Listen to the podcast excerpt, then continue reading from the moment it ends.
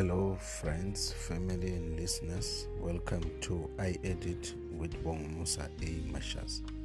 Today, I want to talk to you about the importance of affirming a person's character and appreciating their individual contribution as a leader. This is very important for you to get people to commit with their hearts and their hands into the mission of, of the team. And as a leader, we need to always have a recurring pattern of affirming and exhorting uh, those that we lead. Uh, we need to provide a balance between challenging our followers to grow and acknowledging their progress. Uh, affirming doesn't mean that we are content, but it also breeds a, a conducive environment for people to commit and to give their all. Maintaining the balance between affirmation and the challenge is very crucial, therefore. If we are always challenging but never recognizing the achievement, we risk driving our followers to resentment, burnout, and even quitting. We need to plan for, generate, and celebrate the wins. Uh, when we have won, we need to make sure that the achievement and the wins they sink in.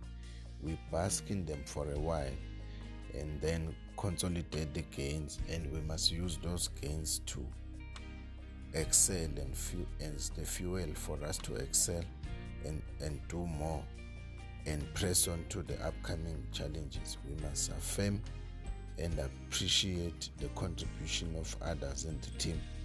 Yet we must never allow ourselves to become complacent. So, this is a very important principle that will enable growth and also make sure that you always recognize the progress. So, as a leader, it is important to look at the purpose and the mission and reflect on a frequently basis on, on those achievements, even if they are small, and you use them every day. You put them in front of the team, let the team see the progress, and exhort them, appreciate them for the progress, but challenge them to still do well in, in, in the bigger mission that is there. When you read the Bible, when Apostle Paul was actually writing to the Thessalonians, both in the first book and also in the second book, he was always exuberant in expressing his passion, passion, passionate love and appreciation for those that he had the privilege of leading. He always thanked God for, for them. He was very affirming, affirmational, uh, but he was not content in his opening prayer for Philippians, he prayed that their love will abound still more and more in real knowledge and all discernment so that they may prove approve the things that are excellent in order to be sincere and blameless until the day of Christ. That is found in Philippians 1, chapter 9 to 10. He commended the Thessalonians for their faith, hope, and love Yet he was not content. He refused to allow them to become complacent. In 1 Thessalonians 4, verse 1, he affirms that they are walking and pleasing God as they should, but then he tells them to excel still more.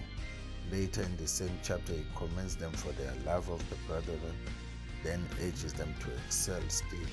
So we can learn from this that it is key that when you see progress, you must affirm. You must you must highlight it for the team, but you must not be content with, with what is happening and we must not be complacent. We must then continue to challenge the team. So we must balance recognizing progress for the team and also challenging the team to do even well. I hope uh, today's podcast will really help you as a leader as we start this new year that we continue to inspire and challenge others to that we are privileged to live to commit and, and with their hearts with their hands with their heads in the mission and also we we we make sure that we don't lose an opportunity to highlight the progress that has been made and everything that is going well.